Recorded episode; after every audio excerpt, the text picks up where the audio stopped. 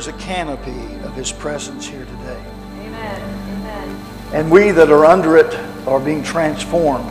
When He said that, I looked up and I saw that I, I'd never noticed that before, but Alpha, the sign of Alpha, the beginning. My mind quickly went back to the garden, canopy, the glory, the presence. How that we could, he walked with God, fellowship with God, got revelation from God, had this deep relationship with God. It was the beginning of everything. And yet, there he was getting the beginning of understanding and all that could be and all the possibilities under that canopy of grace and fellowship and relationship with God. It stirred me, Bishop, when you, you said that. I just, my, I mean, I saw, I really never noticed that before. And suddenly I saw the Alpha, and I thought, Alpha and Omega, the beginning and the end. And when individuals were being ministered to, the, uh, I kept thinking about that same thing. He's the Alpha, He's the beginning. One young lady that came up, Bishop touched her chin. The word of the Lord says, I'm the lifter of, of the head. And lifting up of the head, if you will begin to praise and ador- uh, give adoration to God, the lifting up of the head, suddenly all kinds of possibilities will begin to go into you sitting back there. All kinds of possibilities. There will be a sense of thankfulness and joy grace working in your life that you've not known before. The sister that came and prayed for her husband. I heard, and, and matter of fact, right after that, well, after the Spirit of the Lord moved in my heart, I heard Pastor praying for her husband about, uh, about a breeze or a wind. Because the Lord had just spoke to me about the storm.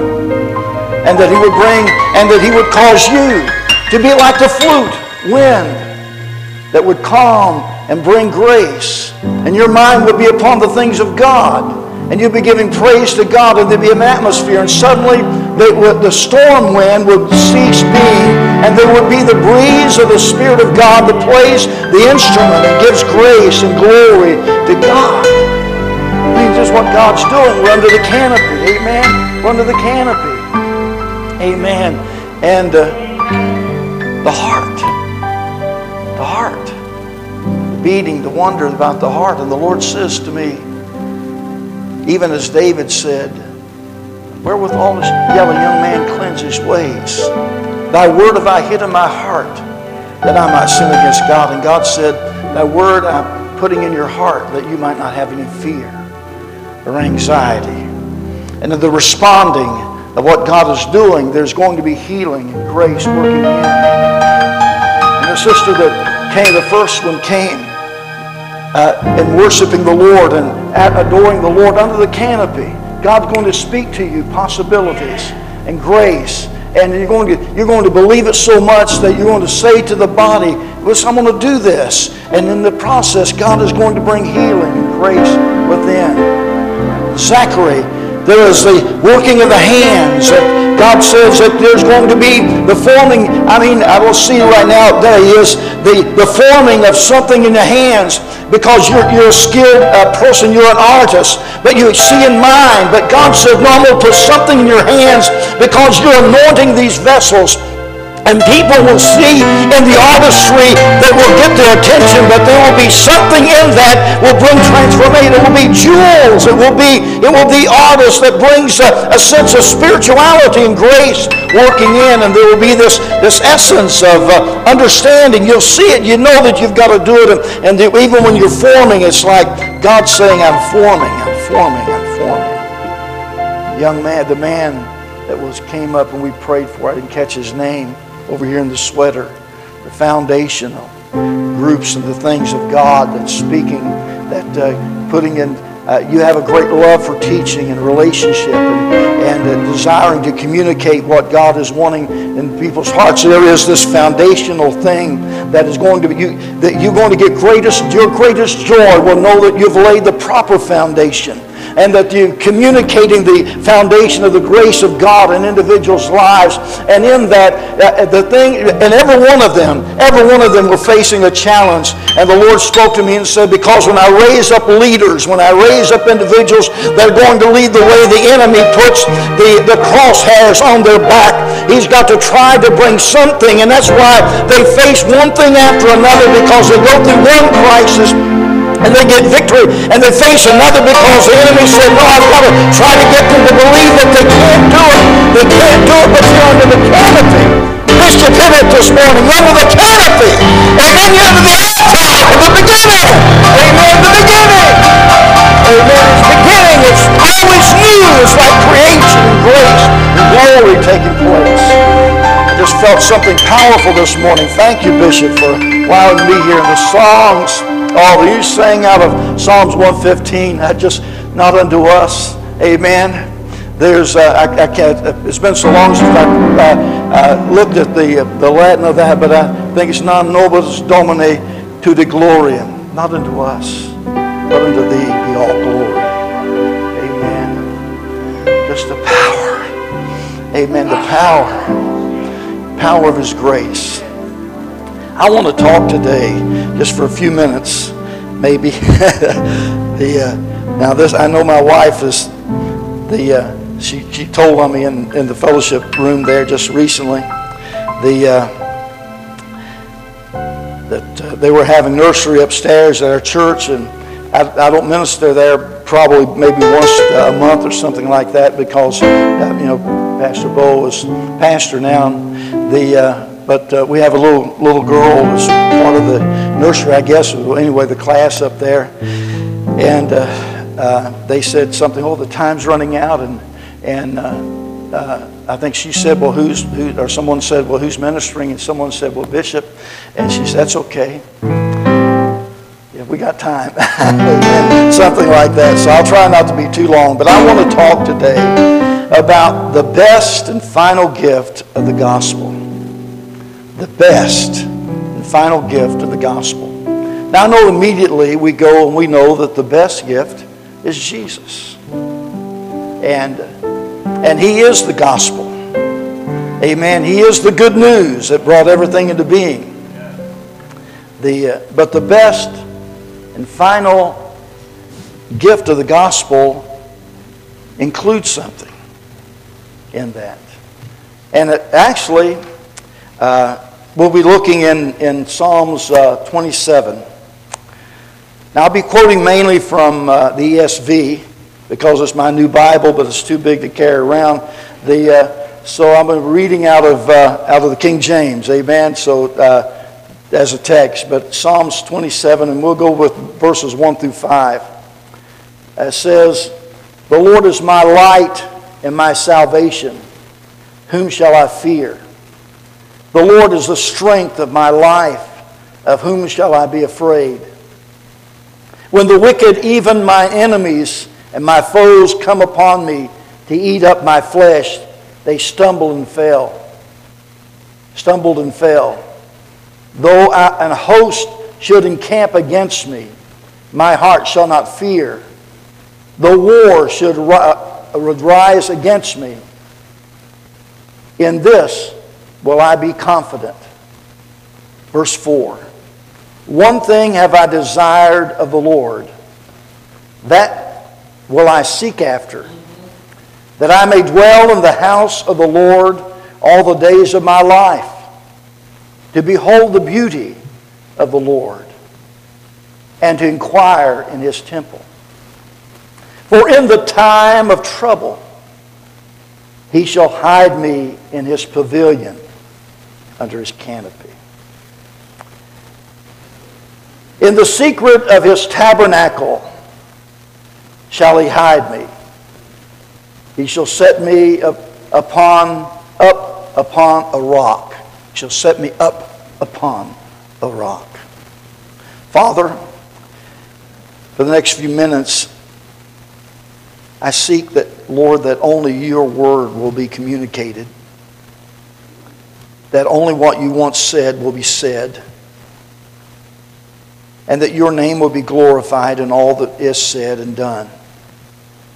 This church here is precious in your sight. So I pray, Father, that you'll help me that I do no wrong or injustice to your word or to your people. Minister to each one, I pray. In Jesus' name. Amen. And I wanted to say also, it's so good to see Grace. And uh, I, greet, I bring you greetings from Palawan. Amen. And we will be back over, Lord willing, in April. The, uh, and uh, thank you for being. When I heard that you were coming here, I was so thrilled. I just, it just touched my heart. And uh, uh, the, when I, I went to Palawan in, uh, in the Philippines in 1997, uh, and I met her family, and along with Pastor Jonathan, and I think at that time we might have been meeting in Batu Batu, and the, before we came up to Princess Erduha and with the school, and uh, I had black hair. Amen. The uh, uh, yeah, I was uh, you know 97. I still had black hair. Just uh, Pastor Bo looked like a little boy. I mean, he put a cap on him. He looked like he was a teenager.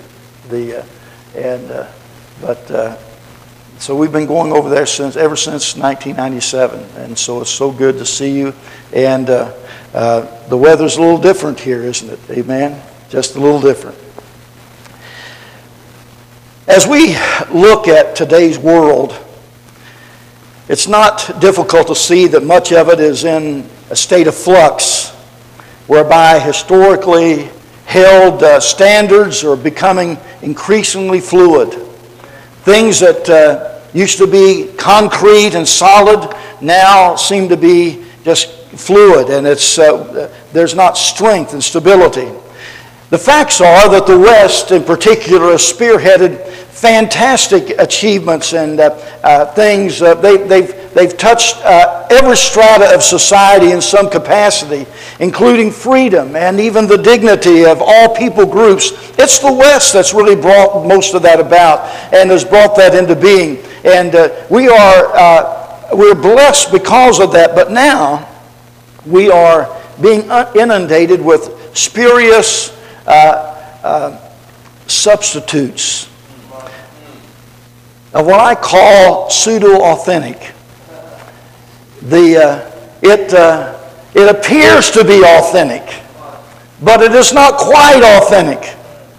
And so we're seeing these things take place. We're seeing it from the idea of where do we find places or people or institutions where we can find uh, truth and uh, stability and uh, things that are consistently right. I mean, just where we, we can believe something. But now we, even in the areas of news, we're hearing about fake news. Amen. We're hearing about uh, uh, uh, deals and stuff all kinds of stuff going on. We're finding the struggle of the faith that was once delivered to the saints in many areas, and, and uh, now it's uh, fluid because now there's not the standard of living, or uh, we can't even decide what is, uh, uh, what is right, uh, the right attitude to, to have toward children and or the unborn and stuff like that. We're seeing all these things take place in the world of politics.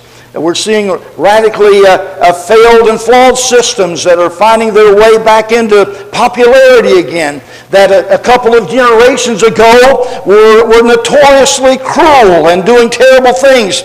And now, because we're seeing these atrocities, the possibilities of them rising up again, but many of our young people have no idea what they are. And they are assuming something, as my wife said, uh, that they're assuming things. They're, so they're bringing up these old, failed ide- ideologies and they're putting them forth and wanting to force them upon individuals and upon society that's around us. But they don't know what they did. They don't know how they exterminated people and how they were ruthless and cruel. And yet we're seeing seeing these things, possibilities come up again and that. In the world of journalism, truth is being pummeled, amen, uh, with falsehoods. Yellow journalism now seems to be the norm. And uh, that we're seeing ideological lynchings take place with uh, individuals that are, because of whatever might be uh, a, a, a difference that individuals have. And then the, the, the journalism is attacking and saying all kinds of things about them.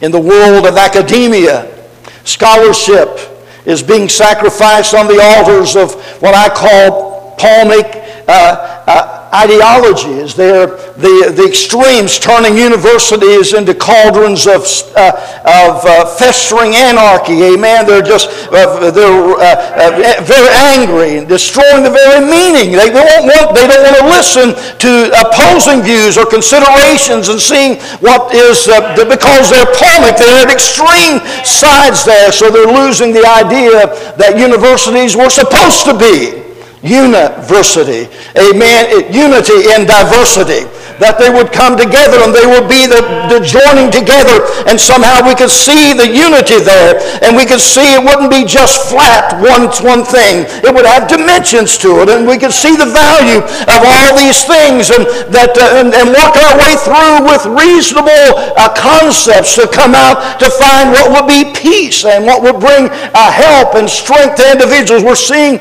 these things take place. Good is being attacked as evil while the most evil of all human actions, like the killing of the most vulnerable, are being taught as a social enlightenment and uh, humanitarianism. All this is happening, at least in America and maybe the West, as we boast of megachurch uh, popularity. That we are seeing that these things are you know, the, and we've seen star-studded conferences with uh, just so many of them, and we'll just would say, wow. And what about these pulsating concerts that are just, I mean, their talents and abilities are amazing. We're seeing these things take place, yet we're seeing the absence of the influence of the world on the world around us. So we ask the question, how can this be?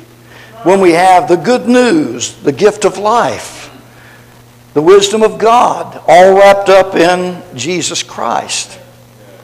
Now, I don't pretend, and I can't go into every possibility of that today, but uh, I don't have all the answers, but I believe God has revealed to me some uh, endemic reasons for the, the, the, the melees that we are feeling as a society, which I, I think includes the anemic, uh, anemic witness, the Christian witness that we're seeing around the world right now, in spite of our megachurch mania. Because we want, we want the large, we want the awesome, and we want the shock factors. And we think if we have those, that somehow we have achieved.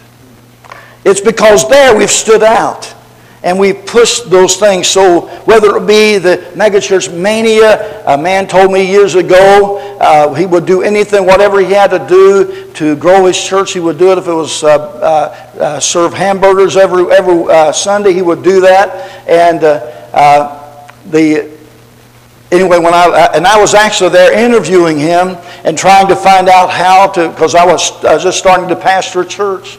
I walked out of there feeling as, feeling as though that I, would, I was covered with something. It wasn't good because I never heard once about the anointing, about the power and the glory of God. And I got back to my wife and I said, hey, if that's what's required, I don't think I can do it. I just don't think I could do it. I just don't think I, as Bishop said, there, this, this sense of keeping the altar clean and right. It needed to be something that uh, God is going to be honored in. So maybe, maybe the, my, the way I'm feeling, the way I am, it just wouldn't work. And, uh, but having the presence of God there does it all. But he, he told me a few other things that was all based on manipulation and, and how to get things done. And I went out of there feeling bad. First of all, Far too many have perceived God as a currency. to buy idols instead of the ultimate treasure of joy, splendor, and fulfillment? Is God the currency to buy your idol? The thing that you want, the thing that you that is your ultimate. Is he only the means? Is he the currency for your idol? The thing that you would put up there between you and God. Some people, if, if it got right down to the nitty gritty, if they could have peace, if they could have joy, if they could have notoriety, if they could have health, and didn't have to have Jesus,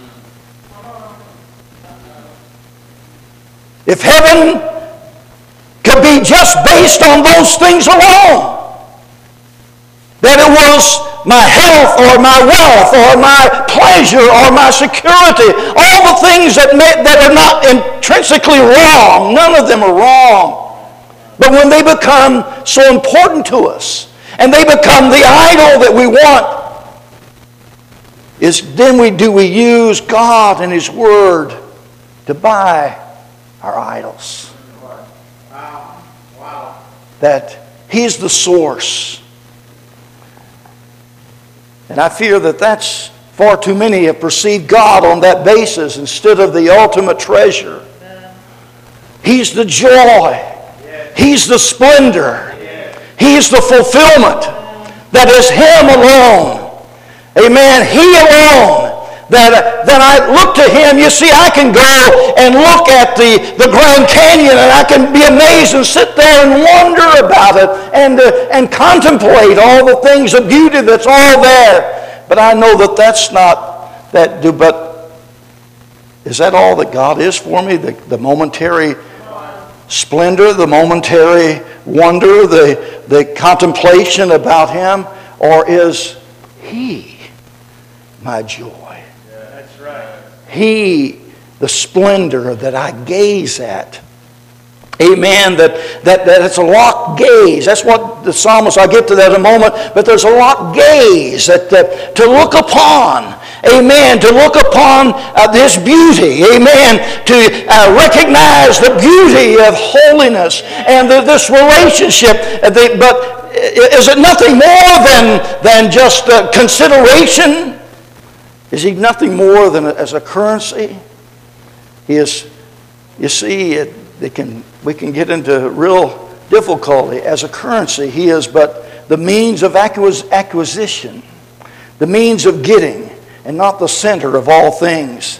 Yet the Bible is replete with this wonderful news that God is the all satisfying, He's all satisfying love.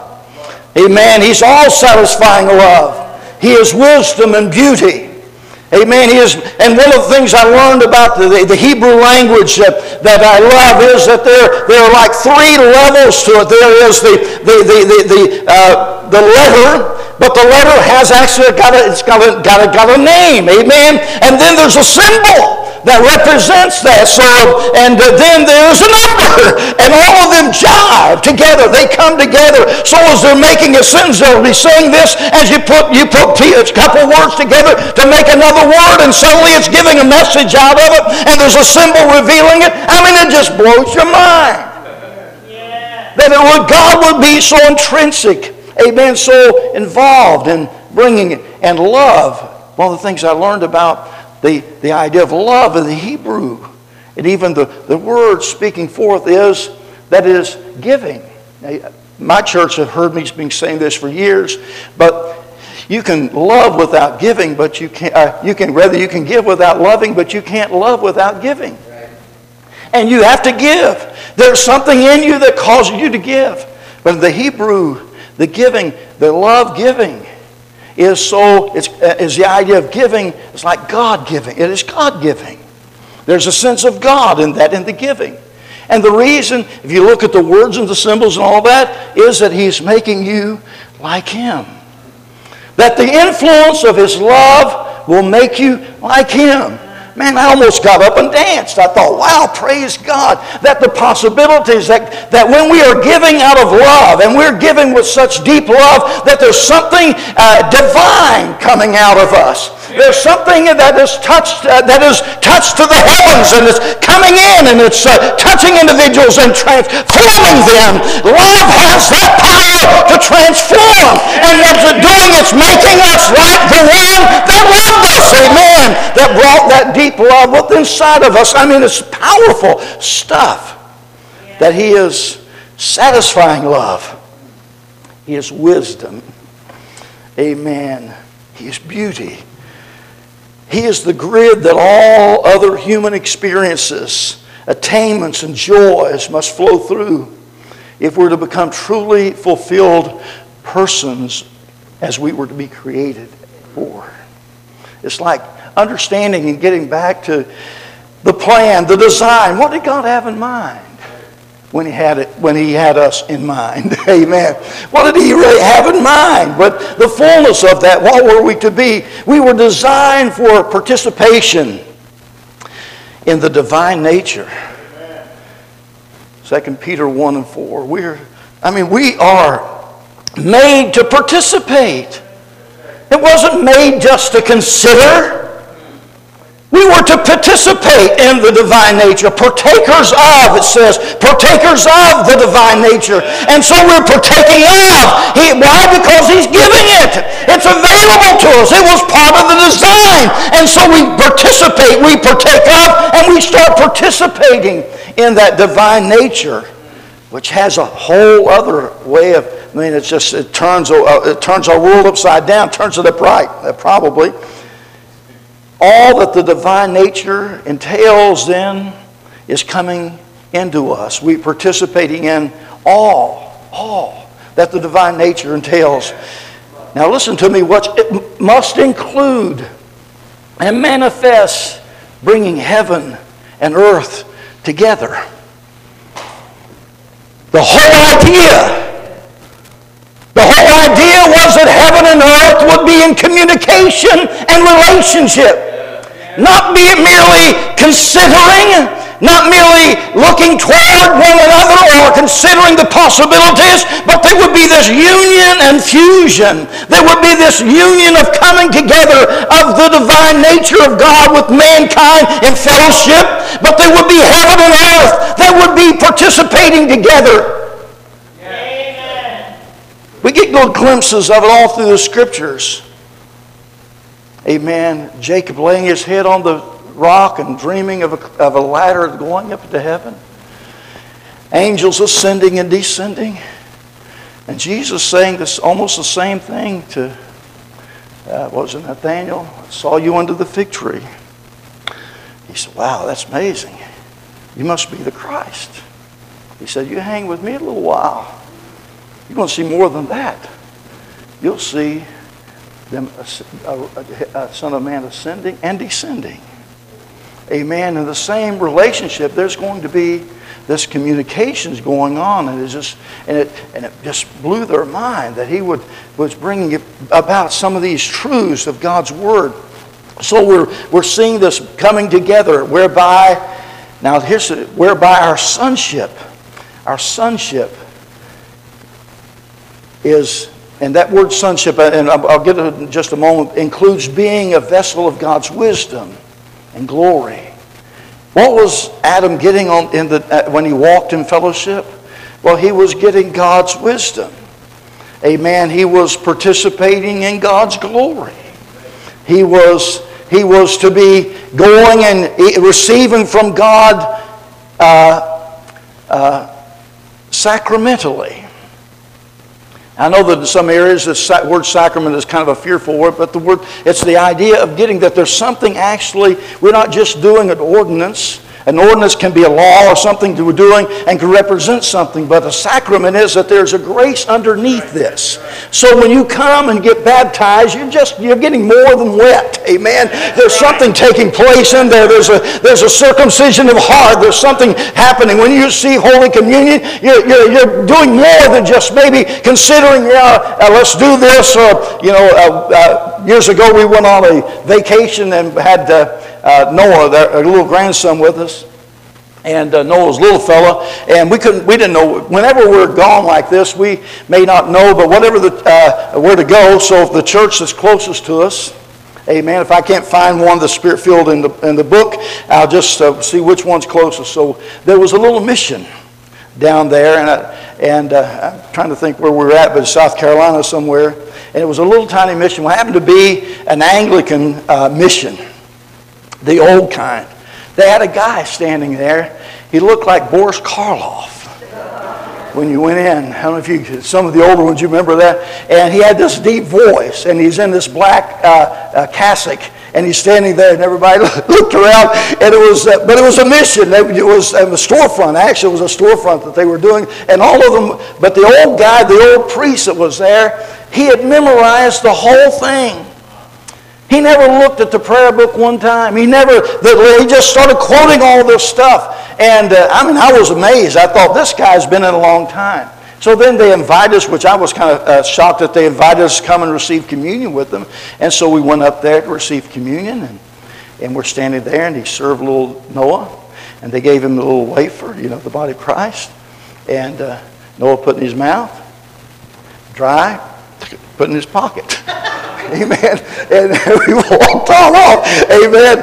The, uh, but, but, so it won't be, you see, some, Noah had no idea what that was. He didn't know what that was. But, as he come to understand and have relationship with the Lord and understand what communion is supposed to be, that there's a grace in this. Amen. There's something taking place. There's not only covenants made and, and things, and all those wonderful things, but there is a grace given. There's a life given. There, there's a, Jesus said it at power, except you eat of my body and drink of my blood, you have no life. So whatever that, that essence that he's emphasizing there is, that it's uh, something that we can't get in the other graces, that we other means of grace that we go through. There's something powerful taking place. So the sacraments can be, uh, and then there's a, a lot of sacramental things that we do. Amen. Because we're not only representing something, we're revealing something, we're entering into something. Holy matrimony, things like this. Just suddenly there's something involved in that. And so we, we are participating in vessels of God's wisdom and glory as sons. Well, we see in uh, John chapter 1 and verse 12, the Bible says, As many as received him, to them gave he power to become the sons of God. And the word there is teknon. And while I was looking this up, because there are two main uh, words used for son in the Greek, and, uh, and I'll touch on both of them, but this one, uh, starting out, I thought, wow, that's really good. So, what does it mean that giving us the power to become the sons of God? One of the meanings that I ran across was an, inherit- an inheritable child.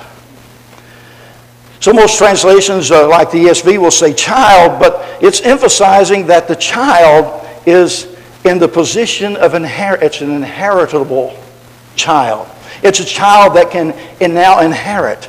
And he, but it says he's given us the power to become sons, inheritable child. So we're so it's like there's levels of this sonship or this relationship that's that's involved there. And so then we we, we, we if you read on through and you, we know on the day of Pentecost there was a a sound coming from heaven. Amen. It fills the house where they're sitting, and it fills all the believers there uh, with, the, with the tongues of fire. They speak in tongues as the Spirit gives them utterance. Amen. They're, they're speaking at, uh, utterances that, that, God's given. It's speaking, and they're hearing this in their own language. So, but what are they hearing? Amen. They're hearing something that pertains to God. We know as we read through the book of Acts that, that there's even more over there that says they were they were declaring the mighty mighty acts of God.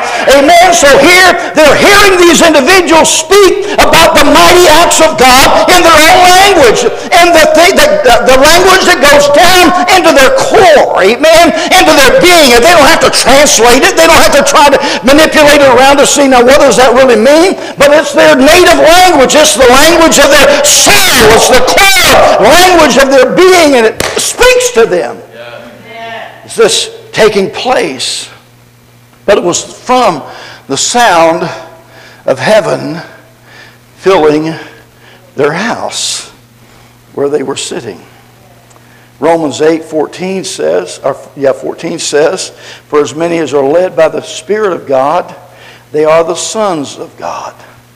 But it's a different word. It's the uh, huios.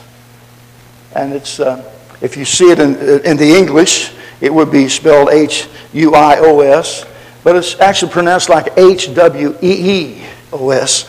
And it's the, it's the, it's unique here because it is a son sharing the same nature as the father. It's a son that is arisen, come up from being an inheritable son because an inheritable son is, doesn't really differ any as a servant. Amen.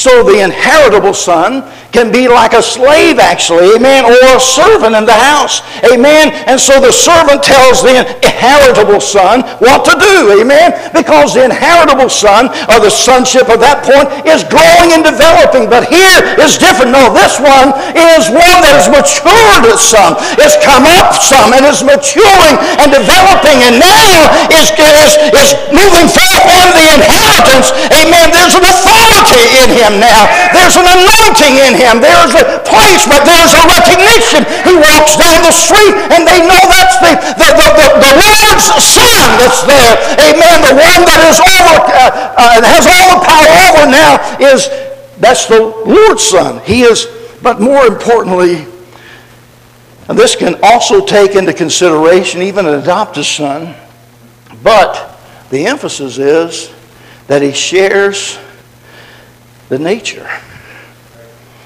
I thought that amazing. That's not my words. That was you know, just looking into the words there to see what that there's one that shared the nature of the Father.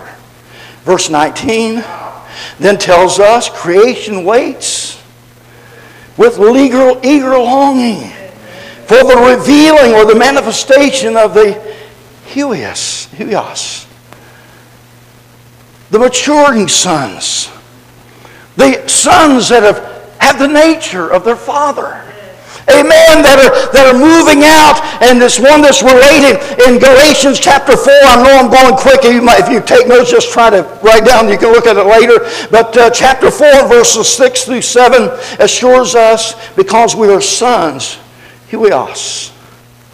God has sent forth his son, the, the spirit of his son, huios. Amen. The one that is coming now, the nature coming to us that are also responding to the nature of God. Amen. And uh, the, His Son into our hearts, and listen, crying, Abba, Father. Now we can we can gloss over that and say, well, you know, God is saying we can that we come up and we're you know it's like daddy and and uh, you know just uh, uh, we can come and we can sit on his lap and it's a friendly kind. It's a, but no, this is much more than that. This is the cry. This is the desire. Abba, Father, Abba, Father. It's the desire connection with, the union in. Amen. It's not just a consideration to sit on his lap. Yes, amen. Okay, yeah, that's probably for kindergarten. But when we're growing up, amen, we're growing up, we're crying out, Abba, Father. Jesus said, I do nothing except I see the Father do it. Amen. The Father works over here, and I work over here. Amen. He does this, and I do that. He's walking in the anointing, into the power and the glory of God. The Father says this person can be raised raise everybody from the dead. But the Father says that person's getting up today. And Jesus goes over and says to that person, rise. Amen. If he sees the Father do it, and he does it. There is this, this relationship that's going on there. This Abba, Father. The speaking this cry not as a servant, but as a son, huios, an heir of God through Christ. Believing on Jesus, we have the power or right to become teknon, inheritable children of God. In pursuing and being led by His presence, Spirit, amen, our sonship is starting to manifest. And what does it do? It impacts creation's eager longings. It impacts creation's eager longings. For creation is groaning and travailing and longing and waiting for the manifestation of the sons of God. Amen. It starts impacting in the garden, under the canopy, in the beginning. The Son is walking. Son is fellowshipping. The Son is moving in authority. All worship is then brought to the Son to lead all of creation into worship and adoration. Amen. They can't, creation can't respond effectively. Yes, the heavens declare His glory, all that, but there is a, there's, there's a structure.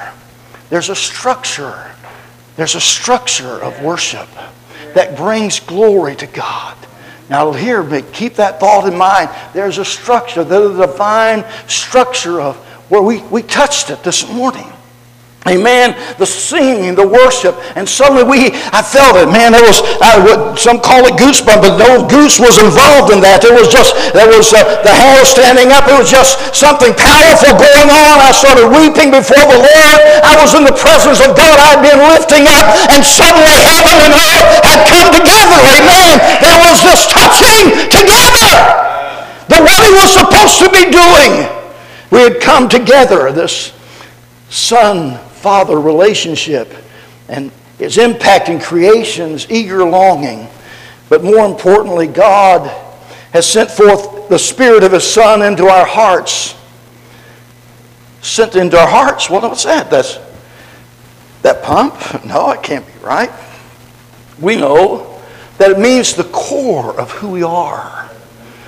It's the essence of who we are. He has sent forth His Spirit into our core, into our foundational, amen, everything that we are, the core of who, of being. And this into this core of being, what's doing? Crying, Abba, Father. Amen. This longing for this relationship, this union, this fusion, this, this coming together, to being one together, of participating in the divine nature. Amen. Abba Father. The fullness of this relationship becomes our greatest focus, our greatest joy, our greatest glory. He's not the currency. Amen? He's the reality. He's the reality. There is no heaven without him. There is no real joy without him. There is no peace without him. There's no direction without him. He is the life. He is the way, the truth, and the life. Amen. And no one comes to the Father but by Him. It's, he is all and and in Him, and I get hid in Him. I enter in to heaven's glory. That touch and something powerful takes place. The greatest and most beautiful enjoyments becomes the union of image, spirit, and nature infused.